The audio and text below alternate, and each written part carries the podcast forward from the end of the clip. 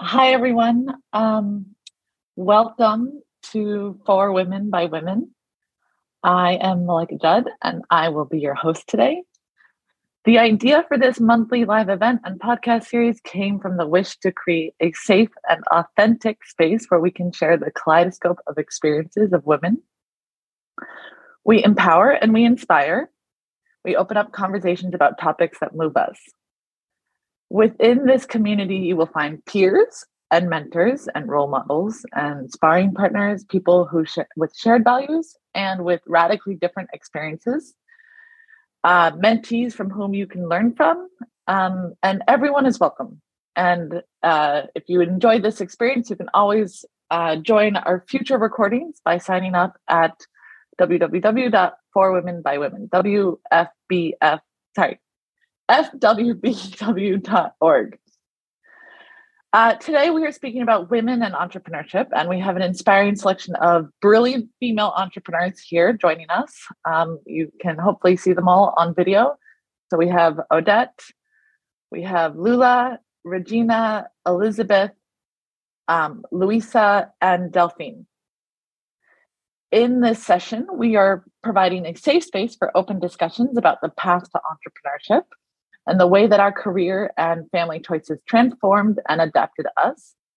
And as we move through these different stages of our lives, both as women, as entrepreneurs, and simply as human beings navigating through life, work, and family. As moderator, uh, sorry, uh, as moderator, I get the pleasure of asking you, um, Odette, Lulla, Regina, Delphine, Elisabeth, and Luisa, the pointed and difficult questions. So be ready. Uh, I, I encourage you to be open, honest, and dare I say it, raw. To everyone else here, please join in this discussion. Um, post your comments in the chat. And hopefully, at the end of this, uh, if you're having your lunch break, um, you go back to work feeling very inspired. I have a number of questions that I would love to um, open up this discussion. Uh, how I will do this is I will just start with a question, and if you don't mind, we can sort of go in order. I'll I'll call each of your names um, and give you an opportunity to to share. So I'm going to start this uh, head head on, and I'm going to say um, I know you've all started companies. You're all entrepreneurs. Um, we want this discussion to be uh, entertaining. So tell us, what was your biggest mistake? Um, what would you, you know, if you look back on your journey as an entrepreneur, what is the one thing where you shake your head and say, ah, oh, if only I'd done it differently? Um, I'll start with you, Odette. Hello, everyone. Thank you for joining. Yeah, so when you introduce yourself as a woman entrepreneur, the discussion always leads to finding the balance between work and family. Do you agree? Well, first mistake I thought was there was a balance. I could, you, you know, people say work life balance, right? But this has been my experience. Now I realize that there's no balance. balance is the ideal reality and is far from it. A, a woman entrepreneur, mother is often rushing, tired, needing a massage, a yoga class, or, you know, just to run and to be not irritable. These are all indicators of imbalance. I was putting pressure on myself and it really add more stress to the situation, you know, having kids. I think the first thing is I had to accept that there's no balance. I had to embrace that that reality. You know, I have a 23 year old woman and now she's working in London and I have a 19 year old young gentleman now a university in San Francisco. Still, I still don't don't get it. I mean, sometimes I have to really realize that there are times when I have to focus on uh, having my relationship with them first and connecting with them, and then later on I will have to go on again with my busy uh, things that I have to do in at work.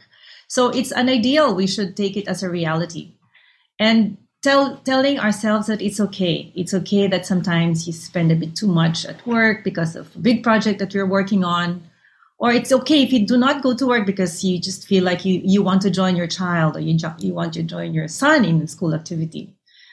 So I realized that technology always helps as we can do emails and coordinate things, even if we, we are with our kids.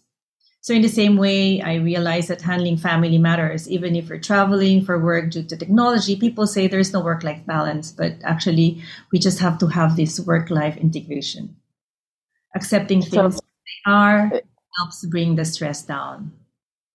If I understand correctly, um, you'd say your biggest mistake was thinking you were going to have work-life balance or okay, just accepting reality is better than trying to, uh, you know, feeling um, pressured that you're not balancing too well. Yes, yes. Got it. Um, Lulla, what's been your biggest mistake? I would probably say not starting early enough. There's always something holding you back. If it's fear or you know being scared it's not going to be good enough or um, not everything is finished there's always a reason for not starting early enough. And for me it was a big realization when i understood that it will never be perfect. But if you don't start you never have a chance to improve what you're doing so i would look back and wish that i had just had the guts to start even earlier but then again, it's also never too late. But if you're out there thinking about starting something, you have an idea, just do it.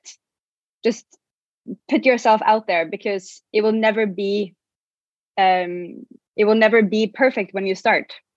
So I would say that's um yeah. One of I the things I, I can recommend. I agree with that 100%. Uh, Regina? yeah that really that really resonates with me lulla and I've yeah been there done that uh, just pointing out one mistake. It's so difficult right? Because i feel i stumble from one mistake uh, to the next. But i think one that uh, kept holding me back a lot in the beginning and honestly still does. So i'm trying not to redo my mistake over and over again. Uh, but it is that i am so bad at focusing just on my own journey and not getting distracted by what other really accomplished uh, entrepreneurs have already done. Because I want a lot, I'm ambitious, and I sometimes forget that they have their journey and this is mine and that I get to make my own rules and it will take my time and it, it there's not one way that's better than the other. And it's hard to not make that mistake over and over again actually on like almost a daily level uh, on a daily daily right? That that resonates a lot with me. Um i get sucked into linkedin watching other people's achievements. Right? And awesome. i constantly ah, i hate that. constantly have to step back and say you know whatever's on linkedin doesn't matter. What are what are my own achievements Yes. Um, Elisabeth, on to you. Thank you, Regina, so much for that. Thank you. Yeah, I also very much resonate with that. Um, ironically, I think my biggest mistake is actually not making enough mistakes and not and basically being too afraid to make mistakes. I mean, of course, we we made a lot of mistakes on the way, like little mistakes, but I think this whole mindset of fail fast is something that I really struggle with, and I don't know if it's um, if it's also maybe more of a female problem, like always wanting to be perfect and wanting everything to uh, just kind of work right away, or or if it's me. But um, yeah, I think that's uh, definitely something that I would like to improve, like just taking um, bigger risks and um, making more mistakes and being unafraid of, um, yeah, taking those risks and failing fast with that in mind, how would you, the next time you need to make a decision faster or take a risk faster, how do you know when you should jump? Um, yeah, actually, decision making is one of the things I struggle with generally, and something that I've um, started to train myself to do, even with small things like if it's ordering something in a restaurant, but um, which is obviously a lot easier than with like big business decisions, um, is kind of just going with the first thing that I that feels right and to trust my gut more. Um, so that's also something that I think is is something that you just have to practice. Um, some maybe more than others. Uh, I I've learned that I I have a gut feeling, but I just tend to ignore it. So I think that's something that I um I want to just start practicing also more in my business decisions to just go for it. And the first thing that just feels right is probably good enough, and to just go with that. Trust your gut. That's what yep. to do better. Got it. Um, we have uh, Luisa. You're up. Yeah. Hi, everyone. Um, yeah, what Elisabeth just said actually uh, resonates with me a lot. I also thinking back, I think when I first started, um, um, you know, like when I first started, like found my company, I, I had this always this feeling that, you know, when you are an entrepreneur or when you, I don't know, want to, um, you know, you have an idea and that you are kind of, I always thought that you're really supposed to already know everything. Like, I think because I spent so long kind of working for other people, I always watched, you know, um, all these kind of more senior people founding their comp- founding companies and always thinking, wow, they do this because they have all the answers, they know everything. So I think this was something I struggled with at the beginning quite a lot was realizing that I don't actually know so much.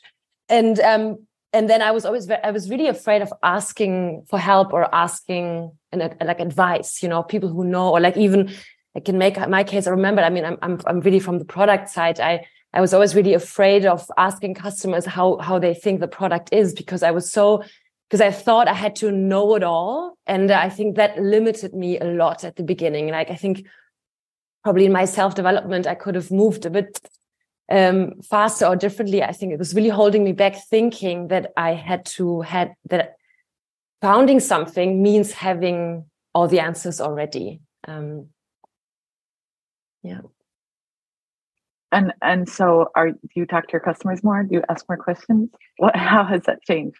Yeah yeah absolutely absolutely. I mean i think another another um, thing I, I came to my mind is it was a bit too specific so i didn't really want to bring it up now but i think really like uh, in my case at least like really have uh, i think sometimes i wish also we had tested the product more. You know i think this is something where i'm like i think it's it's a quite a painful thing where you you launch something um having tested a little bit um but you need almost this customer feedback and kind of this customer engagement in order to make it better.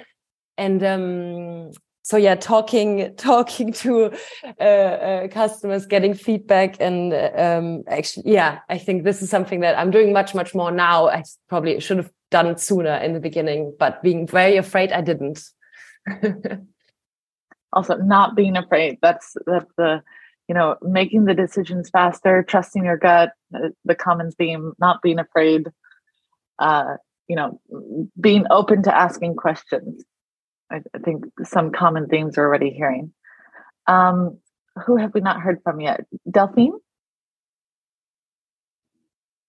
Yeah i think everyone i resonate with most of what everyone's saying. And actually i kind of, sorry we have a little guest with us here. So if you hear little noises my baby's with me.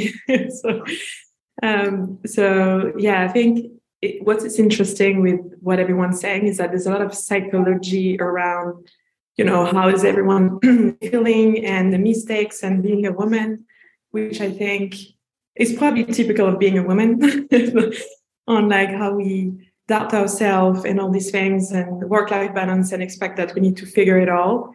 Um, I would say for me, really, I mean, I did make a lot of mistakes on the business for sure. And actually, one advice that I've heard early on, I was lucky enough to hear that is fail uh, quickly. I mean, fail early, quickly. I mean, make the mistakes early to fix them. So I was just trying to figure things out without being too stressed about okay, it's not going to work. It's okay. We're going to try. And also, for me, the one thing is accepting to be an entrepreneur. Actually, I was not seeing myself as an entrepreneur. I was just thinking, okay, I have this big corporate background. I'm just going to try this and just do it and just not owning. And I think for me, this ownership of actually, I'm an entrepreneur and I'm doing things, it's pretty recent. Uh, I'm like, you know, assuming the fact that actually me too. And it's what I think Luisa was saying, like, you think everyone, I think you think that you're just born or grew up with this title of like, oh, you are or you're not an entrepreneur. But actually everyone can be and it can be a podcast it can be the best you know next i don't know iphone or whatever but it's just the mindset and um, what you're doing and how you're achieving your leadership and all that that actually makes you an entrepreneur, right? So yeah, that's also a lot of so, the psychology, I would say. um, Delphine, you mentioned two things. One is, you know, what defines an entrepreneur, and the second is, you know, are some of these common themes related to being female, right? Potentially self doubt or not asking enough questions or not trusting our gut, etc. Which leads me to my next question, which is, um, you know, the the the theme of this uh, uh, this panel is women entrepreneurship. So my question for all of you, and we'll start with you, Delphine, is: um, Has there been an experience um, throughout your journey where you noted I am dealing with this because I'm female. Um, you know, had I been male in this exact situation, this this situation would have panned out completely differently, or this you know meeting or this negotiation. Um, you have a you know a clear moment where you acknowledge this is an additional challenge I'm dealing with because of my gender? Definitely. I'm trying to think of specific ideas, uh, examples, but it's definitely a feeling that I have um, sometimes. I feel like maybe, maybe on the people management side, one of my struggle. I don't know if it's because I'm young or so I have a restaurant. So I have restaurant business, right? So we have uh, staff and I'm remote. So I'm in the US, the restaurants are in Greece. So although I'm management, I'm kind of a ghost for most people, right? Because it's like they don't see me, although I talk about them almost every day. they don't see me, they know me, they know who I am. But then when I go there, I don't feel like I'm their manager. I don't own that. And I feel like, I don't know, because some of them are older men than me, right? So they're men, they're older, right? So there's all these things of like, you feel a little bit like, um, I don't know, an imposter, like, like you don't feel entitled. Um, little guest is here. Hi. of like being the manager and owning. And so I kind of let not everybody, but like some people just let them be. And like I feel like if I was like my partner who is male and is a bit older, and I feel like maybe I would be able to yeah, feel more entitled of like, oh, I'm your manager, so yeah, something you don't do, or like whatever, but I don't say and I just ignore it. So yeah, the people management side is probably one one thing. It's more difficult. Yes, mm. I've had that too, where um, I've been told like the way I manage is either either too motherly or too, you know, uh, I'm expected to behave differently because of gender as well. Yeah, I I understand what yes. you're talking about and you feel like um, you exactly you expected i'm sorry yeah to be like friendly and nice and yeah this mother right? Yeah and when you when you fire someone they're you know wondering where this personality came from. Yes right I get it. yeah. Um th- thank you delphine for that. Um we'll move backwards. We'll go back to luisa do you have um experienced very specific you know uh, I'm only dealing with this because I'm female? Uh, yes, definitely. I think um, two two things that keep on like uh, that I keep uh, experiencing. I mean, the first thing is I think a little bit related to um, Delphine. I also think that in leadership or how you are with your employees, with your team, all the bosses I ever had in my life were all men, and I mean, um, I've never had any bad experiences you know. But of course you you get you get used to a certain kind of leadership. And then i think i'm either always trying to copy that and be like okay you know of course i i when i made a mistake my male boss acted that way. And i and i, feel like i'm always in this constant like but it, it that does doesn't come naturally to me. Um so i feel like i'm i'm a little bit more empathetic and um so i'm trying to kind of cultivate a different um, um, mm, environment with my co-workers, with my employees. Um, but of course, I think as a woman, I tend to, and I mean, I'm, I'm, I'm, I'm, I'm, I'm really realizing this more and more that I have this very big urge to be liked, like to that people when I that people would think of me, oh, but she's very nice and she's very friendly, and of course that's I mean, everyone wants that, but I feel like sometimes it's disproportionate to, you know, you also want to be decisive and you want to and I feel like sometimes looking back at my male um, um, you know, bosses, they didn't really have that so much. They didn't really care whether they are liked or, or not. So I think this is something that I'm always like, I'm, I'm trying to be liked and I want to be liked, but I'm constantly checking in with myself. Like, do I need to be liked in that moment? Why can I not be like this? Or so it's kind of like, I think it's personal struggle that I, I don't think men have that so much. I think this is a female um, experience, I would say. That's the first thing that I don't, know, it's like a recurring thing. And the second thing, of course, it's very practical is that many, many investors that we have spoken to in my company, you know, we're doing um, baby wear. So it's products for babies and parents. As soon as they hear that I'm not a mother, it's really a problem. They're like, but how can you, you know, you as a woman, most people who would found a company like that would would do this because they have a baby. So why, you know, are you not part of the community? How can you tr- test your products? Like it really becomes a big thing you know and they don't my co my, my co-founder Casper, he doesn't have babies either. And it's not really an issue so much there.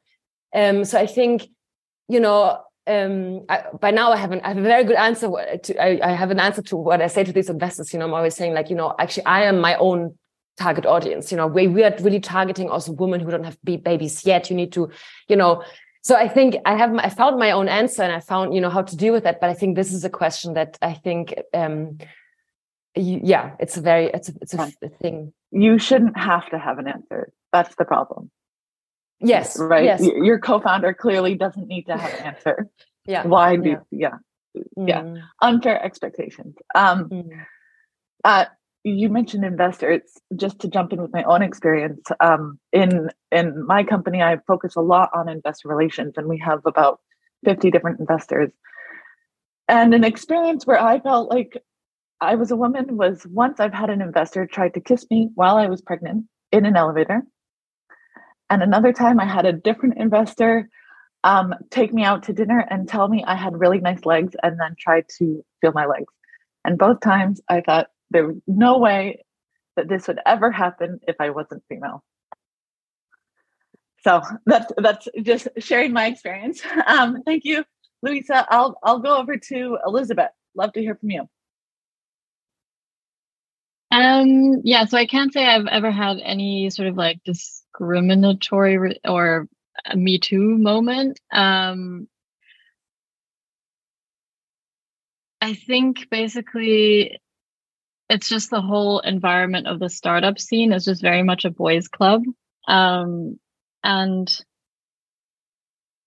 obviously if you're not a boy it's hard to feel like you belong there right? So i think it's um, also an issue of just taking yourself seriously and feeling like people take you seriously. Sometimes i'm not sure like am I not being taken taken seriously, or is it me who's not taking myself seriously? So it's sometimes a little bit like uh, I find it difficult to point the blame somewhere else. But um, yeah, I guess it's also just yeah difficult to to take yourself seriously and to feel like you belong in a place where there's just very few examples of of your gender doing so how, what you're doing, I mean, right? When you walk into a boys' club environment, like you know, do you have tricks how do you make yourself comfortable or or get a yeah. Um mm, um i would love to say that i do but no i don't think i, I don't think i do. Um i mean most of the time i have to say like my experience has been mainly positive. So i don't as i said i don't have any sort of like really discriminatory situations to report on luckily. Um there have been sort of like minor instances of of sexism i would say um, where people, you know, just sort of belittle you or, you know, yeah, don't take you seriously or say, oh, well, that's, that's cute what you're doing, like that sort of um, attitude. Um, but yeah, I can't really say that I have tricks. I, I mean, most of the time, you know, I mean, it's not all bad. I mean, boys clubs are fun too. And if you get on with the boys and they're nice, then, um, you know, uh, that it's not all always a terrible experience. It's just, um, yeah, just sometimes I think you can feel a little out of place, and that's that's the tricky part. How to sort of get past that, and how to still believe in yourself. And um, I wouldn't say I have all the answers there. And I think I need to do a lot more work there actually to um, to also put myself in situations where I don't feel comfortable. I think that I I sort of held back on that. Um, maybe this goes a little bit into the mistakes that I made. Um, like for example, I never fundraised for my company. Um, I think also part of it was because I was scared of being a female entrepreneur and maybe not getting funding. So I didn't actually put myself in that situation. And I guess maybe that's something I wouldn't have done if I was a man. yeah. Um, speaking of fundraising and boys club, one of the things that I have experienced is definitely it's you know 80% male, 20% female. Uh, once you get over that point of being uncomfortable and you figure out how to leverage that, it actually becomes also a competitive advantage right? Because there's mm-hmm. always nowadays it's always um, investors are looking for uh, you know unique portfolios, and sometimes being mm-hmm. female now gets you that spot at the table or gets you that opportunity to pitch mm. Over the men because you are different. Um, and mm. so I would say to you, uh, 100% use the fact that it's a boys club to your advantage. And mm, as a female, that. you should you should um, I I'm pro you going out and fundraising. Um, yeah, I guess you just have to own it, right? You yeah. just have to own it, and then you can always turn turn the situation to your advantage if you if you own it. I agree. Mm-hmm. Uh, thank you so much, um, Regina. We'd love to hear from you.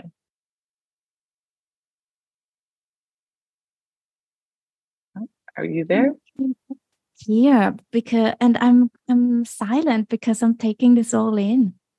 I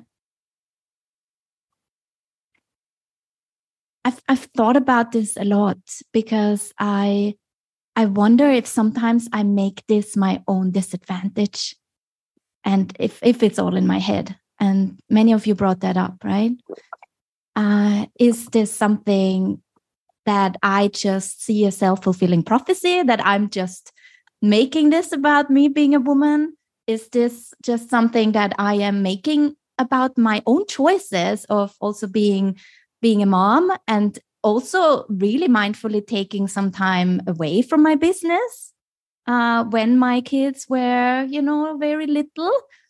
Uh, did I talk myself into like, oh, this is so unfair because I'm a woman and now I'm this mother and now I, I also want to build my business and I often I often see myself like I'm pushing myself in the corner when actually all that I'm experiencing the hard things the the the the moving countries the having really sick kids, all these things that life throws at you, these dramatic experiences, and actually take that and say, like, you know, and this is exactly why I'm why I'm gonna be or why I am an impactful entrepreneur. I can't even say the words. Look at me.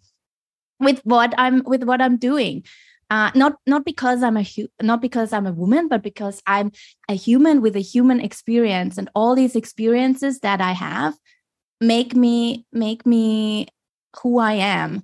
And sometimes I really just want to be more more authentic like that, like be fully me and not according to what I think a woman or an entrepreneur uh, with this um, life experience should have achieved in business in this moment in time. We're going back to that comparison and like carving out my own my own space not because of of my gender but just because of of who i am and what i bring to the table and knowing that i mean all of us here right today all of you here that are listening today live and now when you're listening back to the recording you are all bringing so much to the table. And if i think if i allow myself just to own that then in, in anything is possible.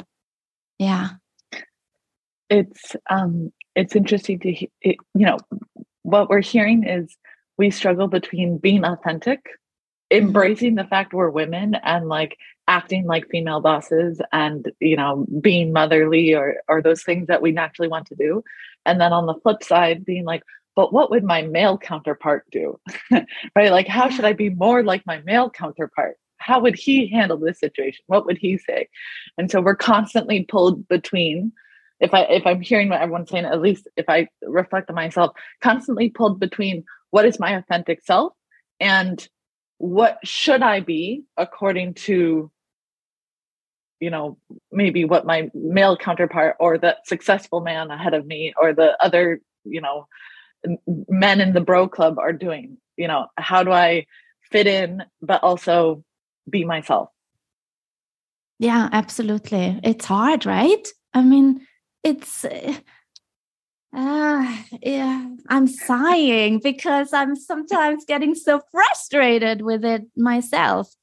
Um, because I think, honestly, I think I've wasted so much time already. Like ever since I started my business with exactly this, I'm, I'm wasting time, and I'm like, I really like this year is my year of where I have decided that that ends. You know, I want this to end to waste my time with with making and building that business that is authentic and working for me on my terms. And uh, it's it's hard to not hold my it's hard to not hold myself back. It's yeah. To be our, our worst enemy. Yeah how do we become we? a supporter and not yeah, our worst enemy? We're, exactly. we're like the devil inside our head. 100% I, I feel you on that um, thank you so much, Regina. Um, uh, Lulla and then Odette. Lulla, let's hear from you. Regina, don't hold yourself back. Just go out there, do it. Um, I'm from Norway and um, been doing. I, I started a, a, boutique agency, uh, an event agency, in when I was living in Shanghai, working with Scandinavian companies. I wanted to do events in Shanghai, so I think I was very lucky in that environment to work with um, clients who respected me being a woman.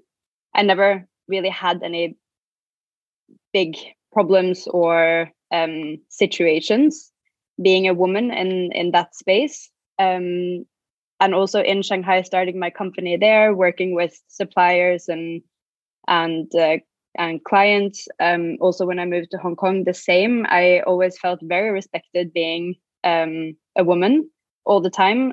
Um, I must also say I have very strong female figures in my life, which I guess have helped me kind of root that um, that feeling inside that I can do what I want to do. There is no no difference if I'm a woman or if I'm a man uh, because I've seen it. I've seen other women do it, um, and I think that's very powerful. And and us here in the panel in the audience, we should do exactly that. We should be role model models for other girls and women who want to do something or start something of their own. Um, but that being said, uh, biologically, if you want to have a family, you most likely will need to be the one being pregnant. And that is something no matter how equal we are men and women it's something women have to do to start a family unless you adopt um, which is also fantastic. Um, and uh, from my side when i then moved to to norway in 2020 and uh, decided to start working with my family business i kind of understood that i cannot work 150% in a company and um, have very small children, or at least the first couple of months. So uh, I had we had two kids very uh, close. It's only 18 months between them. And that was a very conscious decision because I felt like I have to be done with this very early baby stage to be able to go on and do what I want to do, which is also a bit of a shame. And I think that's probably not something a man would, um, or the way a man would think about it.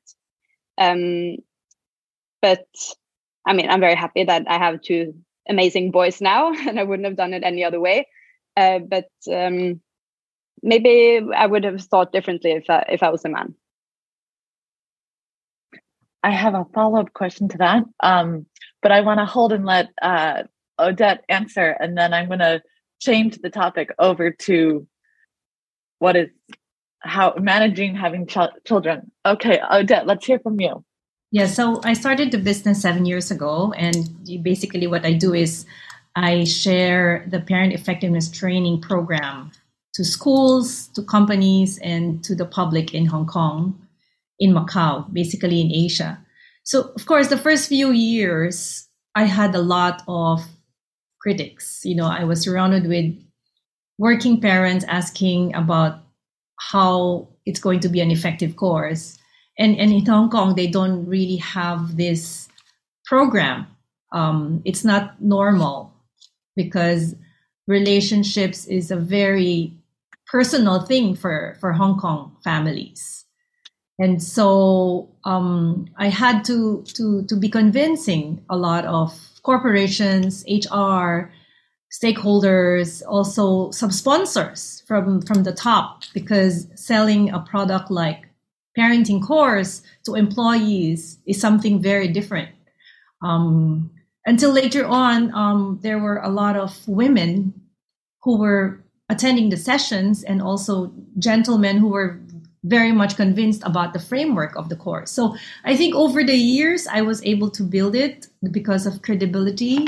But um, a society like Hong Kong, who has a very strong Chinese values and also very strong, uh, diverse community. You know, we have a lot of Europeans, we have a lot of Americans, Australians. So there is a lot of differences in values. And when I introduced this course to the community, there was a very positive feedback. So, so I thought um, I didn't have that difficulty about gender based critics. I also have women based critics because we do have a lot of women who are just focused on tasks and work and they don't provide courses like this in the corporation. But now eventually we have big companies opening their doors to really support families in their company. So that, that's basically my journey. It's increasing credibility and also positive feedback from the participants themselves. So, Odette, I mean, it's interesting that you're um, you're focused around parenting uh, tips, and Lulla, her her last point was specifically around, you know, a decision that she made in terms of I must have two kids right in a row as quickly as possible, so I can take this time to get my kids grown up before I, you know, go back focus on work.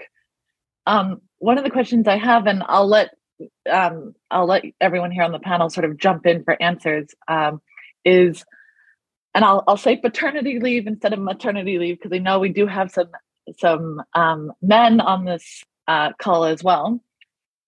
Paternity leave, good or bad, uh, and I say that um, to deliberately be controversial.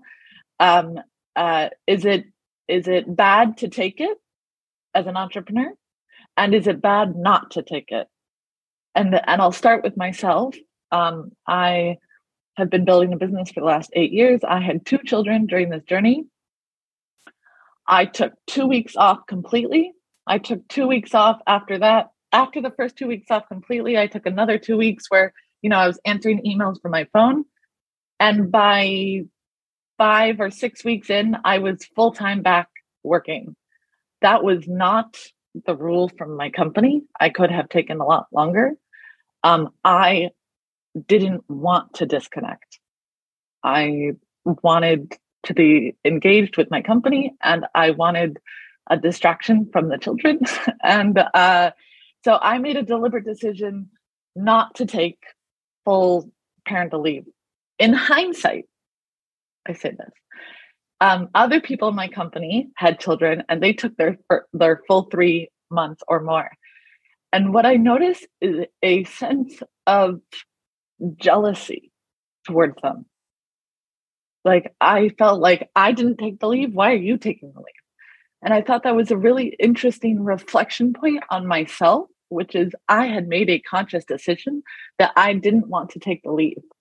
But years later when i watched other people taking that leave to you know either de-stress from the company or have the time for their children i seemed to be jealous or i felt like it wasn't fair and that was completely a situation that i put myself in um, so I didn't necessarily answer the my own question: Is it bad to take it or bad not to take it? I just shared my own experience, which is I chose not to take it, and then later I was jealous of those who did.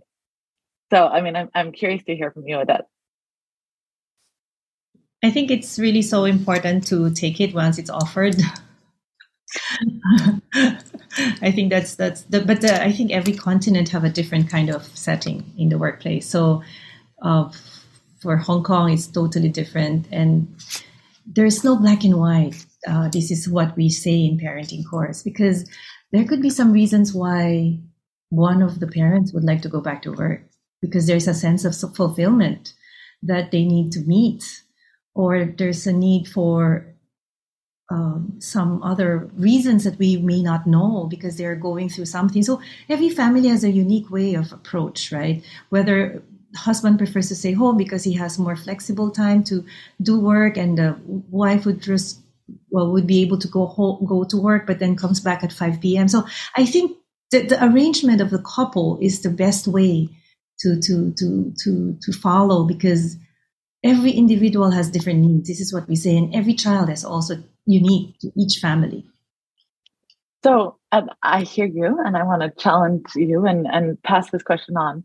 Um, one of the reasons you know that i struggled to take the lead is because as far as i was concerned my baby my company was my first baby right? And so like how am i supposed to leave my first baby to take care of a second baby right like you know i have a responsibility to everyone in this process to be there all the time right that's the challenge of being a mother which is like uh, uh as an entrepreneur, your company is also a baby. So, I mean, that's where I struggled. Um, and and uh, you know, I want to pass this conversation back. Um, I'll throw this at uh, Elisabeth. Um, you know, how uh, do you have children, and and did you ever take maternity leave or not? Oh my god, so much to say on this. I can't believe you said the word jealousy because I I felt jealousy on so many different levels that I'm trying to like organize my brain right now to make sense of it. So eh, with my I have two children now. One is one and a half months. The older one is two. And um, with my first daughter, I took three months off actually. Um, but then my co-founder had a baby nine months before me, and she took about maybe a week off max. Um, I think she was even the day after the hospital, after she came out of the hospital, she was already on her laptop doing finance stuff.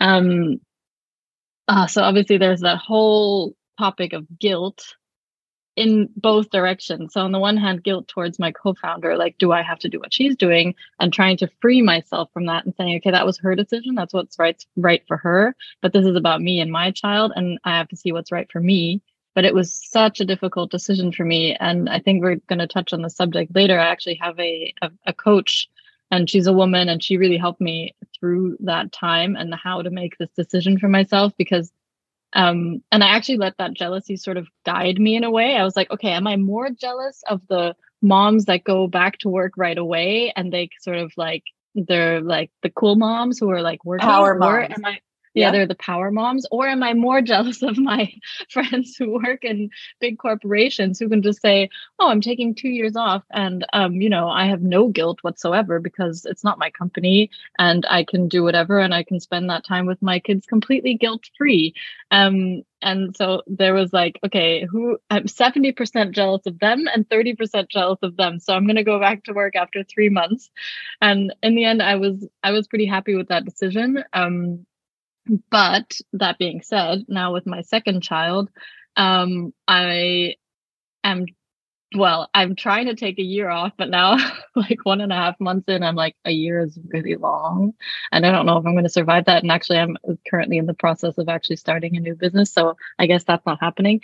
Um, but um, yeah, and it's really difficult, especially I think if both parents are entrepreneurs and founders, um, because sure you can do whatever you you want right i mean you can go to work the day after you have your baby i guess it's just sort of a matter of how much time do you want to spend with your kids and um can you outsource or can you not outsource? Also right like a money question.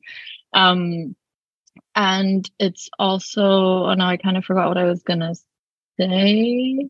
Yeah, when both parents are entrepreneurs, it's just um tricky, right? Like one is definitely gonna have to take less time than the other unless you ah, ah, yeah unless you're very equal.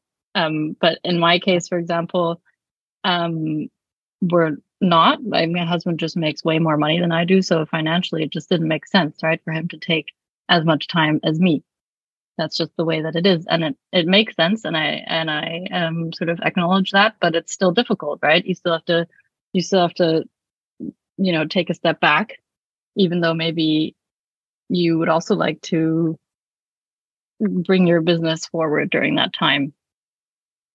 Yeah. So I mean, tough. speaking of financially, the number of times that my hu- husband and I have sat down and we calculate, like, does it make sense to hire help or not? And it, like, it doesn't matter how you do it. You can be like, this help is going to cost more than I make. And like, I'm still working.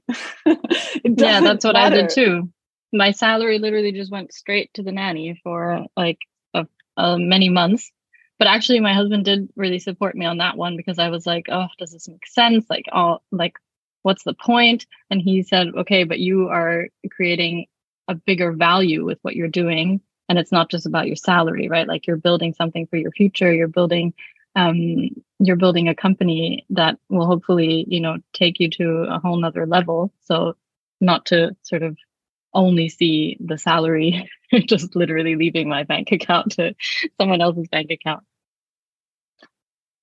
I, I want to I mean I do want to pass this question on, but it in your last point inspired me into another question, which is um, there have been times over the journey of of entrepreneurship where I have increased my own salary because whatever is happening at home requires more money.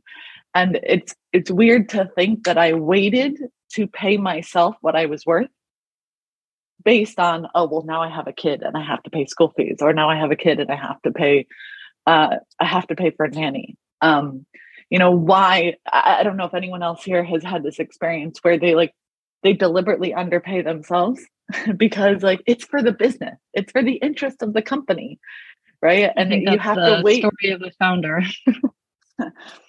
yeah, wait for your situation at home or something to happen before you actually, you know, value what you're putting in, or you actually go to your investors and you fight for what you're worth. Um, I mean, it, it's a bit of a slightly different question, but I can, I mean, I can ask uh, Regina or, or Delphine, like, um, have you had similar experiences either around um, deciding to take leave or not, or deciding between making money or paying someone else to take your kids, or you know, what did you do? Uh, Delphine, I'll yeah. approach you. Uh, yeah, I feel like I can so relate because I'm right now in this debate in my mind of because my baby is six weeks old, right? So, so and I started working. I mean, reconnect to my phone after three days. Am I proud of it? No. Did I have a choice? maybe i'm not sure because we're a small company so i feel like i feel like what i'm not doing i'm going to put the burden of my on my partner so i and actually having another child so i have two right max feels i mean it makes me feel like i need even more to succeed in what i'm doing so i feel like i have more pressure and right now i'm really dealing with like two activities and having my babies and my toddlers and we live in boston we don't have any family around so Can I afford childcare? I don't know. it's really expensive here. I mean, my daughter goes to a, a daycare, which is a very expensive, and this is what we're investing to be like, okay, we need this time at least. We can't just. I mean, we need that for sure. Then the baby is so small, so all this is so like I don't think I have the right answer, but for me, it really feels like okay, what is I take really one day at a time, and if I feel like it's too much on the work side, I stop if I feel like I need to prioritize my baby, like he was sick lately, I will prioritize. So I feel like I'm working on my priorities on a daily basis. I still feel like it's important for me that I don't want to wake up six months from now and feel like I missed something and and I don't I'm not there yet on where I want to be professionally. So there is a frustration in me that I do, I think, want it all. I know, I don't think it's actually one good advice that I've heard is that you can have it all, but not at the same time. And I'm not doing that. so maybe I should re- rethink about it. But right now, the situation is a little bit complicated. We're going to move to California and everything. My husband just started a new job, so he feels the pressure as well.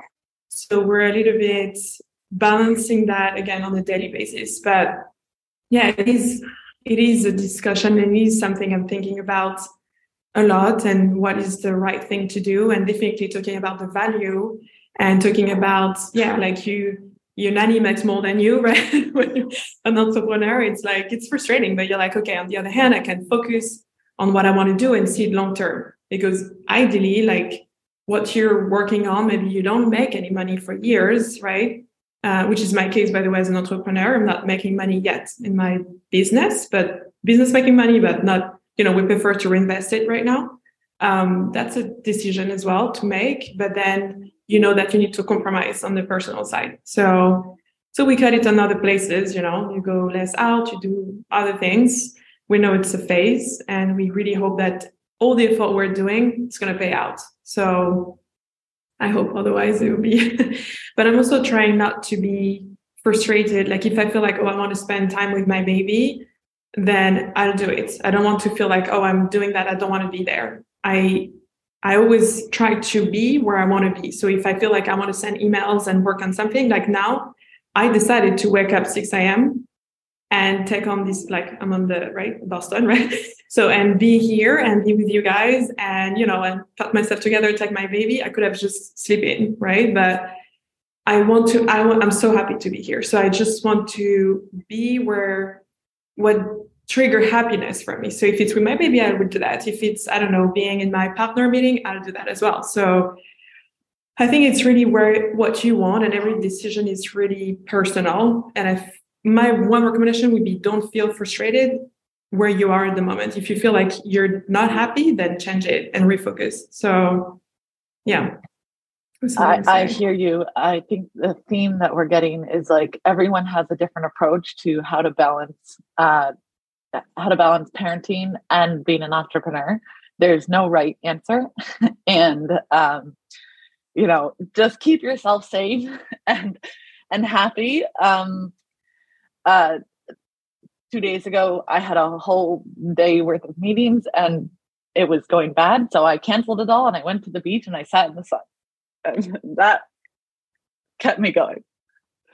That's great. I work for yes. myself. Technically, I can do this. yeah. So yes. I, I, I would say that's the benefit. Um, um, uh, Regina, I'd love to hear from you, and then I want to go on to sort of um, a question about coaching. So, Regina, let's hear from you first.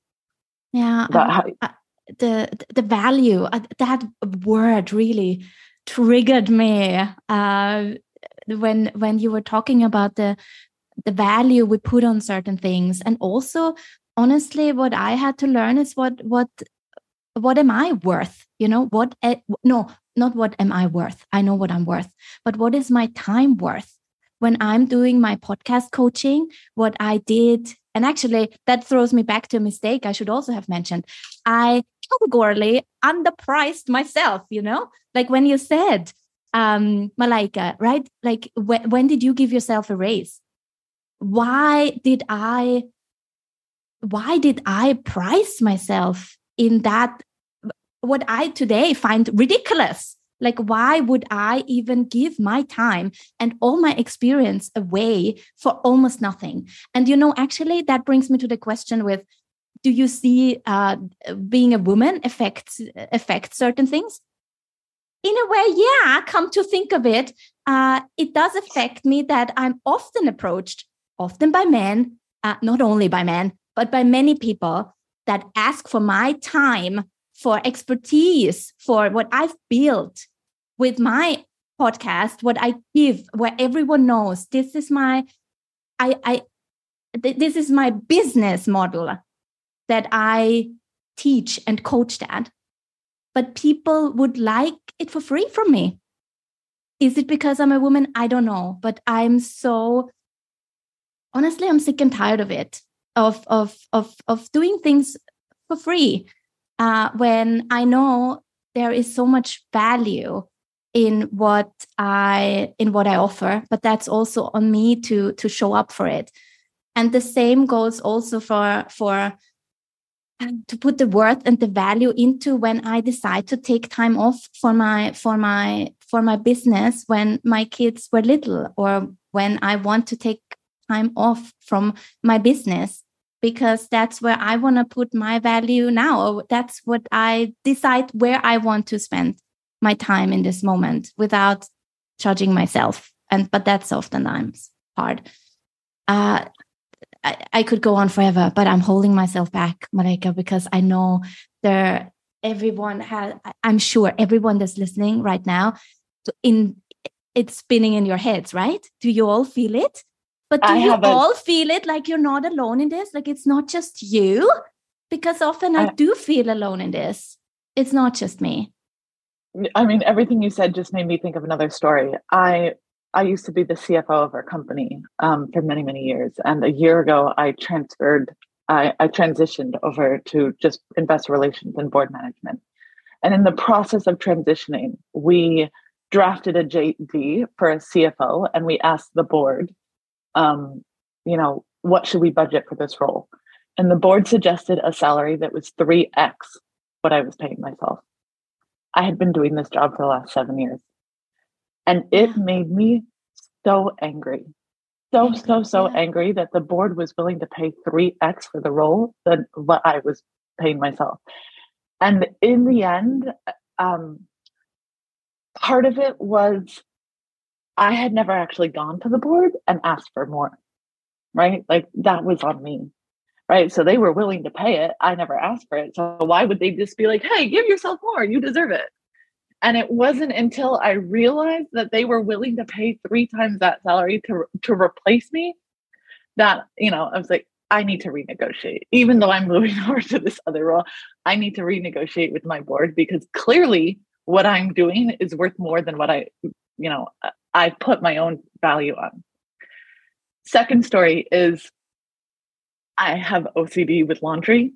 And so every single morning when I get up, I go and do the laundry before I start work and my husband has sat me down many times and tried to like get us to outsource laundry to a cleaner and his argument keeps being like the hourly rate at which you are worth is more than what you spend on laundry please stop and i'm like but but i can't he's like we will find the best person to do the like ironing like we will but you are worth more than laundry please stop um and so i mean in both of those examples, it was an outsider who sort of verifies that like I'm worth more than what I ask for, right? And you know, is this one of our our our again our worst enemy? We you know we undercut ourselves, we undersell ourselves. Like, how do we get over that and fight for what we're worth?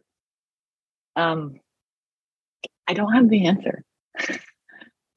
Um, but moving on to the next topic uh, coaching. I'm curious to hear um, what everyone's solution has been. Uh, have you gone out and gotten a coach? How do you get advice? Who do you go to when shit's hitting the fan? Uh, fan. Um, uh, yeah, like where do you go to to to digest something or to find a solution to something um, when you're stuck and and i wanted to speak to luisa so it's perfect that she pops up on my screen this question's for you um yeah very very good question i i don't have or I've, ne- I've never done kind of professional coaching before like maybe some of you have um I always wanted to. So I was actually, um, I'm looking forward to what you all um, have to share and maybe um, if you have some good recommendation because funnily enough most of my um, friends from school and kind of my closest you know girlfriends um, none of them are designers or uh, entrepreneurs founders. Most of them actually are lawyers and doctors and um, two of them actually, actually psychologists. Um, so I, I do feel like on like a private or whenever I have um you know, something to kind of work through, whether it being like something private or professional, I do feel like I have a really nice network of friends that um you know i can i can i can i can chew things through with them. Of course you know i think there, there are some things that you probably shouldn't discuss with your friends. And then my two psychology friends always say yeah you should go and um, find a coach um, which i've never done. But i um i am kind of part of i mean i think this already helps a lot at least for me. I always feel like speaking quite frankly quite openly with other female founders who um, sit in the same boat as you helps me a lot. And i'm i'm part of another ex- female accelerator here in berlin where i did like a, a program last year and i'm part of like a small master group with four of them and we meet once a once a month and kind of talk through. So i i do feel like um although i don't you know go and see a professional coach i have in the last two or three years in my kind of entrepreneurial journey found outlets for myself where i feel like i can um, bluntly you know uh, talk about about things that go through my mind um um um which has helped me a lot. I feel like you know this feeling of being alone uh, and and and kind of always thinking oh i'm the only one who goes through through that um uh, has this has those thoughts. And that already helped me a lot realizing that there are so many of us out there and who want to support each other. And i've similar you know i also whenever someone asks me like who's my role model? I actually often say it's my mom because I, I do feel like you know she she's she she kind of is running her own business and had a lot of um um, professional success in life, but also children. So I, um, I, I do feel like I'm, I'm surrounded. I have this network um, supporting me, and um, which that helps me a lot. Um, but yes, I would definitely, if someone has a, has a good tip for a, a coach in Berlin or can some, recommend someone, I'm, I would definitely, yeah, love to um, hear your thoughts on it. Sorry, I'm on mute. Um, Thank you. Uh, I guess I'll then throw that question to anyone. Feel free to jump in. Who here has a coach? Um, yes. So I share their contact details. Yeah, yeah. go ahead. I, I tried to become one. I studied formal training and coaching because I thought it's a great skill in um, dealing with parents, with constituents, with teammates. So I did I studied that formally. And at the same time just like Luisa I also have my own personal board of directors. I've been lucky to have a support group who shares their business uh, practices you know from finance from accountancy from also HR and also sales because there are certain things that I need to learn um, regarding running a business. So so yeah it's been a very good uh, formal and informal relationship that I have. I'm a bit jealous that you have a good board of directors because I'd say the opposite. The reason I need a coach is to deal with my board of directors. right? Like it's, you know, technically I report to them and they bring me a lot of challenges. Um, anyone else here have a coach? Um, yeah, I, I, I, mentioned recently, but, but earlier that I have a coach, but I, I don't want to. Regina, sorry, you wanted to say something. Sorry, I, I cut you. Sorry, I cut you off. No, I'm such a. But Elisabeth, is it also like you have a coach, and isn't it like once you have a coach, it's like I cannot be without my coach anymore. And I, I'm so. I think once you found someone that that uh, is a good match. Like there's a good chemistry. I think it can totally backfire as well. I've heard awful stories with people signing up hmm. for like expensive programs and then it's like oh no that didn't work out at all.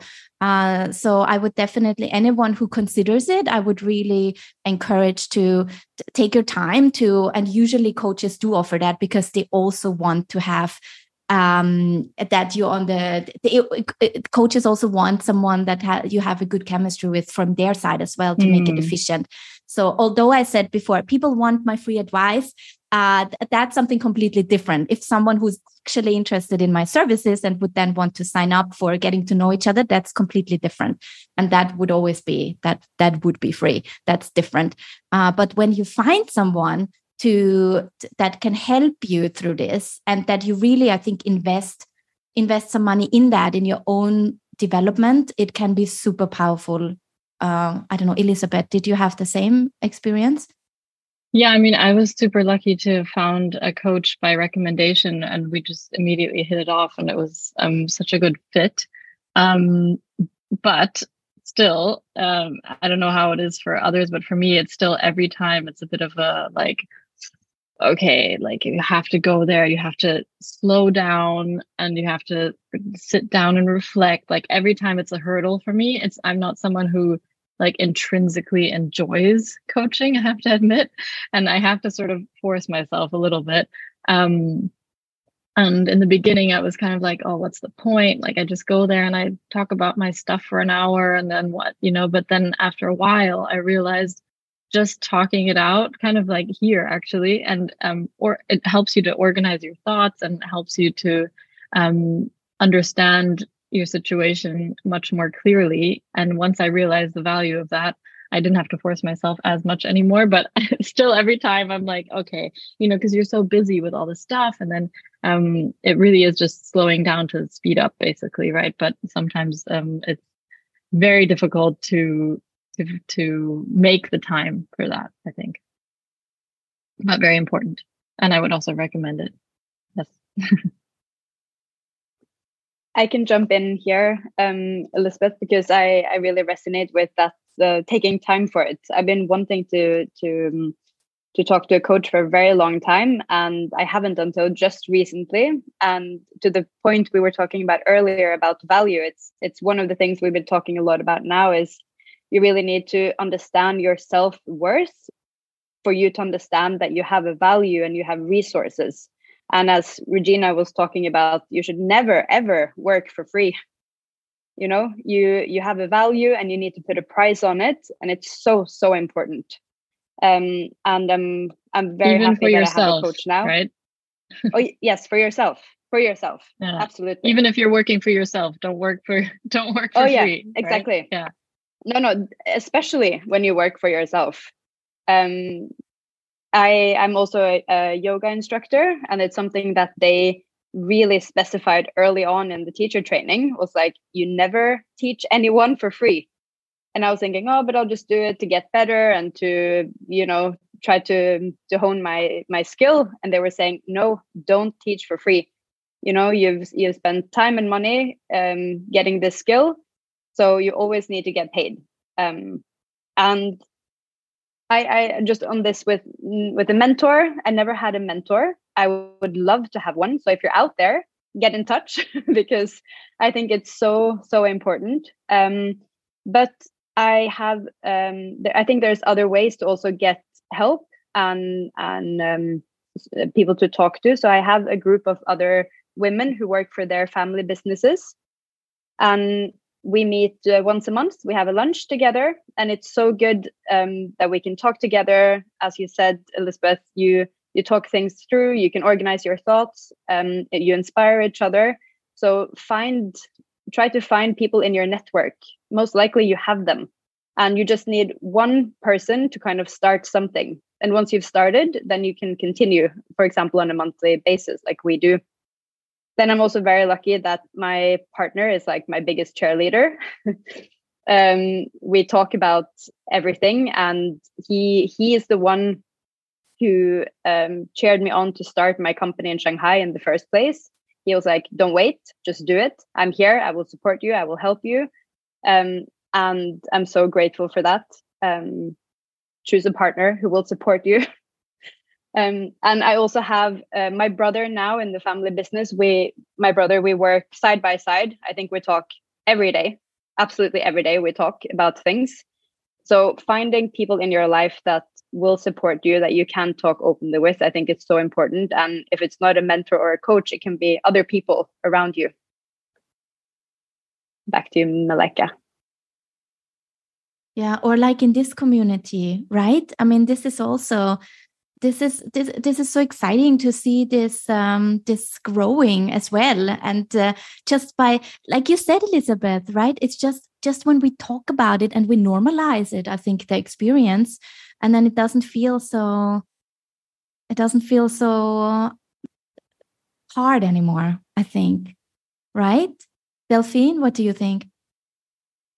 Yeah, and I think I love this discussion because as you know, the, the question pop up like the coach and I was thinking so I had a coach before, but I feel like to to your point, Lulla, like my partner, my husband, is the best coach I have because he's the one who's, who knows me, he cares about me, he supports me, and he challenged me because we think completely differently. So whenever, and I'm in discussion actually right now, like discussing um, doing some business advisory as a freelancer, and like whenever it's a matter of talking about um, commission and compensation, I'm always like, okay, I'm going to first prove myself, and then I can discuss money, all this thing And he's like, no, you text the guy, you talk about commission now, and that like he's so much more like straightforward and and very confident person, and like he's pushing me to be more like that, and I like that because whenever because I will tend to be like, oh, I'll do this free work, and then maybe they will trust me enough, but actually you just undersell yourself.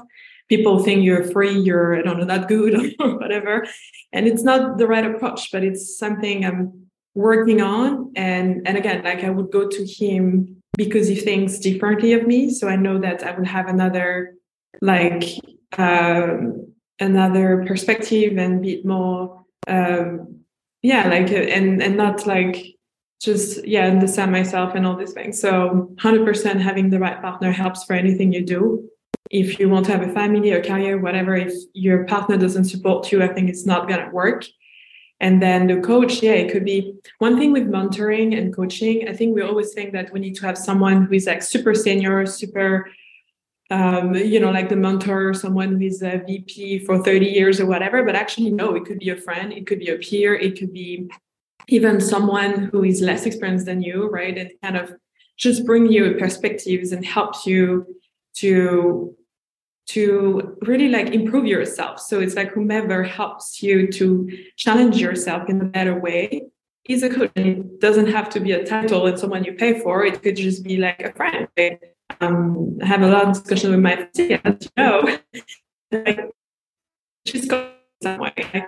I hope, you know, I help her as, as well. Like it's kind of like this discussion of find the right people around you that helps you be a better version of yourself in many ways um, and that's little things. So, so I really hope everyone has someone that you think, if you think about it, it doesn't have to be an official, again, coach, certified coach or whatever. This helps, right? They have the right tool. My husband sometimes will struggle with that, like the empathy and like all that but I know it. So I just take on like the message and then I work on, you know, I, I just disregard like when it's a bit too direct or whatever um, I just know his style and I and I just take what I need right from from his feedback. But uh, yeah.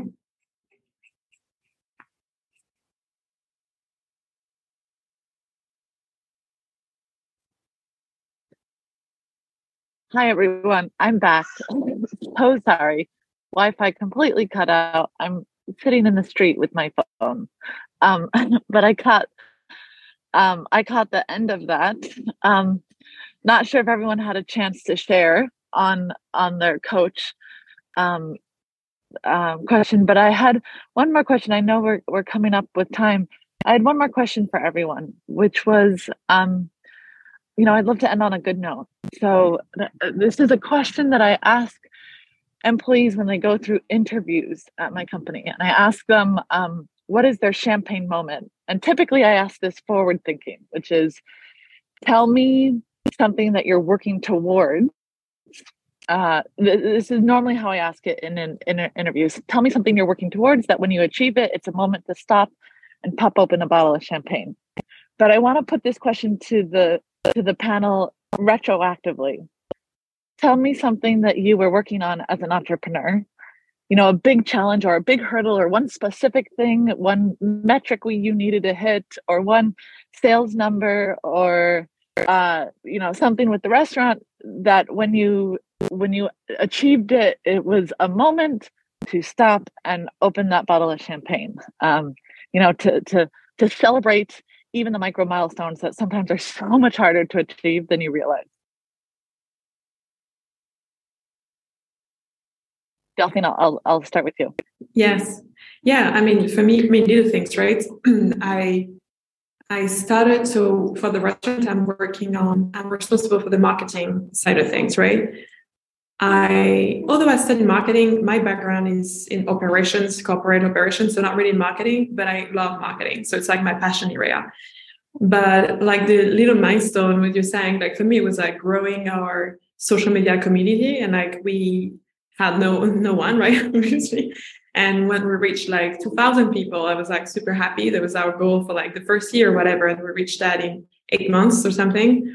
And I was super happy, and and it was really the thing of like I've never done it. I don't know, you know, what what to what I should be doing. And actually I realized that no, I am like a marketing manager and I can do it and I can grow a community and I can build social media and I can just figure it out. And and uh, yeah, these are like little things. They're small, right? But but um, still working on the the big goal and we're still working on it. But definitely celebrate the small things helps to feel like you're achieving and you're moving fo- like forward and you're like um like you're succeeding because there's no really end goal of like oh now it's done you're like unless you're selling maybe i don't know if it's like you're selling your company for like millions maybe that's done and big goal achieved but otherwise the small milestone really help i think so yeah yeah the social media for me proving that yeah i could actually I think that's exactly true it. it's the problem yeah sorry, sorry. The challenge with entrepreneurship is you feel like it's never a moment to celebrate, right? There's always something else you have to do. There's always another thing around the corner. There's always a, uh, you know, a higher metric, and so the challenge is we almost never stop and celebrate having having hit some goal. Um, so, I mean, yes, I I, I hear this, um, and I encourage everyone to, you know, to even to set those whatever numbers are at this point we will celebrate even if we're already focused on the next one um, you know i'm, I'm curious I'll, I'll, again throw it out to the rest of the, the panelists uh, if anyone has a specific moment where they it was so hard to get there but when they finally got there they did celebrate and and how, how do you celebrate do you get yourself a massage do you you know how do you celebrate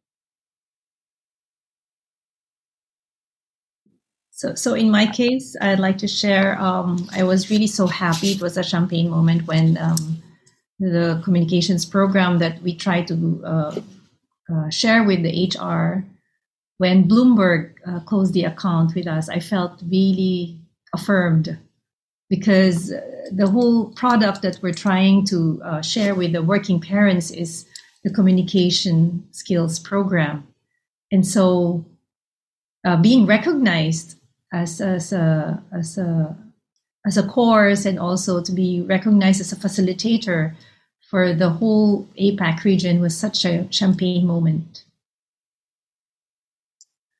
of how I celebrated. And did you celebrate? I forgot yeah. How did you celebrate?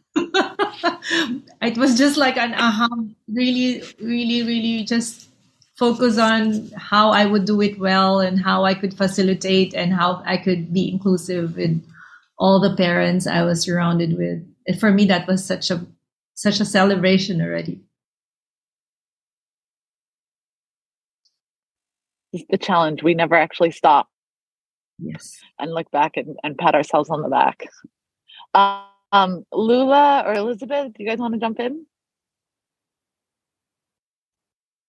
I think, well, it's it's the same. I, I actually have a bottle of champagne in my fridge, uh, which you know I've been waiting to open just when I reach this or when we do that or something. You know, it's just, it's been there for years, literally, because you just don't stop to open it. But I have um, two specific moments. I guess a, a bit a bit what Odette was talking about about validation. Um, and that was when we moved from Shanghai to Hong Kong, continued the, the company, and the, um, the Norwegian Financial Times uh, did a spread on me in the newspaper. It was a three page um, interview. And I guess it was some sort of validation for me that what I was doing was interesting across the globe, all the way to Norway. And and then when um, when my my parents sent pictures from the newspaper, I sat down, opened a bottle of champagne, and read the article. um, stupid, but it was it was something to celebrate. Um, a bigger bigger moment was um, now me and my brother we are working to open a theme park here in Norway, and we signed um, a, like a letter of intention with the company that we are um, planning to work with, and that was also a, a, big deal for us. So we actually went out and had dinner together. Um, don't think we opened a bottle of champagne, but we we went out and we celebrated. We sat down. We had, uh, I think, first time in a long time we didn't talk about work. We talked about other things, which was a way for us to celebrate, since we talk about work every day. I can't even imagine what opening a theme park entails. That sounds like climbing Mount Everest. Uh, so very excited to to watch that, but glad you already celebrated one of the milestones. Um, Elisabeth, there, Luisa. Yeah, I'm shocked to realize that we. I don't think we we hardly ever celebrated anything, and I always scold my husband because he has these like incredible things that he reaches these goals after months of sweat, blood, and tears. And I'm always like, you never celebrate. And now I realize I never celebrate. I, I mean, I think we did celebrate um, sort of every time we expanded the business. I mean, we I think we probably celebrated when we opened the co-working space in the first place um, after like building everything literally with our own hands. Um, I, I hope we celebrated. To be honest, I can't really 100% remember. Um, and then I think when we opened our first like more professional floor where everything was like perfectly built and like yeah, everything was really shiny and nice. Um, and I think when we merged with the other company, I think uh, I think we celebrated that. I I think we did. I'm not I'm not 100 percent sure though, but yeah, um, to celebrating more. I think that's that's a really interesting uh, way of doing it to sort of say what's going to be my champagne moment in the future. I think I want to do that from now on. Very good idea. Um, I mean, I I I love that challenge, and and Lisa, I'm going to pass on to you, but um, 100 percent set your champagne moment, and and also um, you know, write it down somewhere to everyone because mm. it, you know then you force yourself to actually celebrate. Mm. But um, Luisa, over to you. Yeah, no, I think I'm actually I'm going to pick the the the one thing that we did actually celebrate. Just you know, same same as you guys, we don't celebrate a lot, but I think we we did when we had our first small um, like angel investment that um, we got through, which uh, happened at the same time as we were launching the on the online shop. So it was actually you know we anyways wanted to kind of already celebrate a bit, like yay, we opened you know like our shop online after um, you know like many many months of, of hard work. No, but at the same time, what happened was that we actually got um, um, you know, we, we tried to do all this fundraising for, for, you know, for like for diaper company. So of course, you know, many, many, um, closed doors and, and, and funny emails back. Um, um, but then, you know, so we tried everything like fundraising, you know, and then um, we just got this email from from mom that had had bought one of our like had bought a tester kit on our website and she was using it on her baby and she loved it and she wants to invest. And this email just came out of nowhere. You know, we were like so focused on like you know getting all these like uh, email addresses from all these uh, linkedin investors and you know like all the thing that you tried to do. And you know silently just in our inbox was was this mom who just wanted to invest and really you know loved the product knew the product and understood what we were doing. And i think this just felt like really like an achievement. It wasn't just some some guy with some money who wants to you know have a funky company in their in their portfolio but really someone who believes in this product and is using it and and um, is it, her life is you know it's her, it has an impact on, on, her life. It's you know good for her baby. And i think this was such a such a big achievement for us for my co-founder and me. And so we went out and we went had a beautiful big dinner drinks espresso martinis you know and the whole night was like let's just celebrate and uh, be really happy that these things happen because it just felt like so odd, like as if that ever happens. And it did. And I think we, um, and I do this thing where even if I go like out for birthdays, I always keep the receipt and I write like with a pen, like what was the occasion that you celebrated? Who, who were you with? And I have this little, um, like, you know, journal where I keep those things. And that was a dinner receipt I kept. And I, I think I'll probably keep it for a long time because it will always um, remind me of that really special, special moment. Yeah.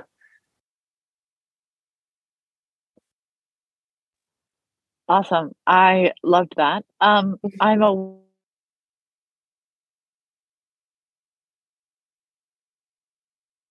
with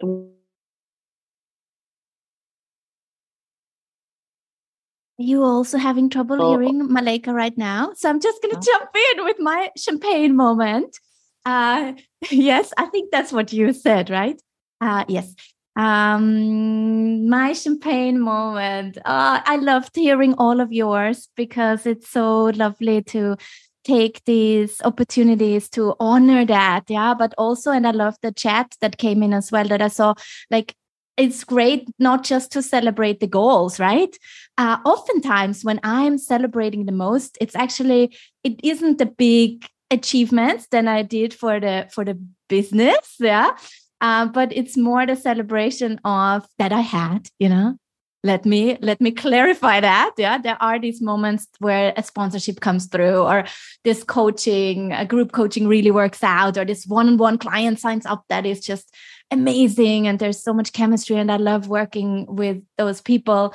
Uh, but actually the moments where i really celebrate and how i do it is like with a like i'm actually dancing you know like little happy dance um, is when i uh, usually the days when i made it through the day when my when my husband is out on business travels like those are my days where i feel like okay now i'm gonna channel all my superhero woman uh, you know energy and I got this, you know, I feel I don't, but I totally got this. And I remember I actually, uh, one of the first few weeks when he got into this new job that made him travel so much, I had like a, a call, call in the morning and uh, like with a client and then i had all of the three kids to pick up and it it felt overwhelming but i'm like okay i i got this and then i recorded myself uh, with a glass of bubbles uh, to my to a friend of mine, and I said like, "Cheers!" You know, like I'm.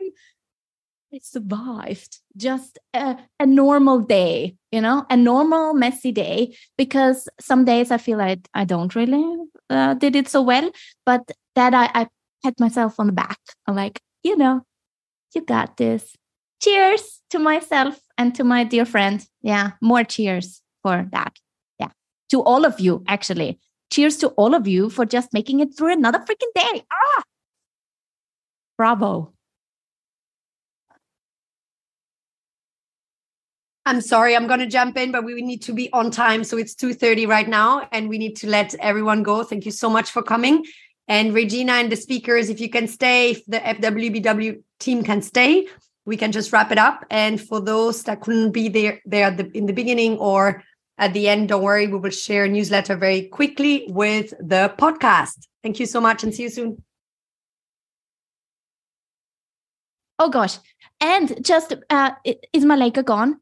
Uh, because before we let our listeners leave, make sure to sign up for our news. If you're listening in now and you want to be part of it, Malaika, should I give it over to you again? uh, because this will be the podcast listeners hearing that you should all sign up if you want to be part of this community at at uh, fwbw.org. You find the links in the show notes. So sign up and join us for the next um, conversation. Thank you so much for listening.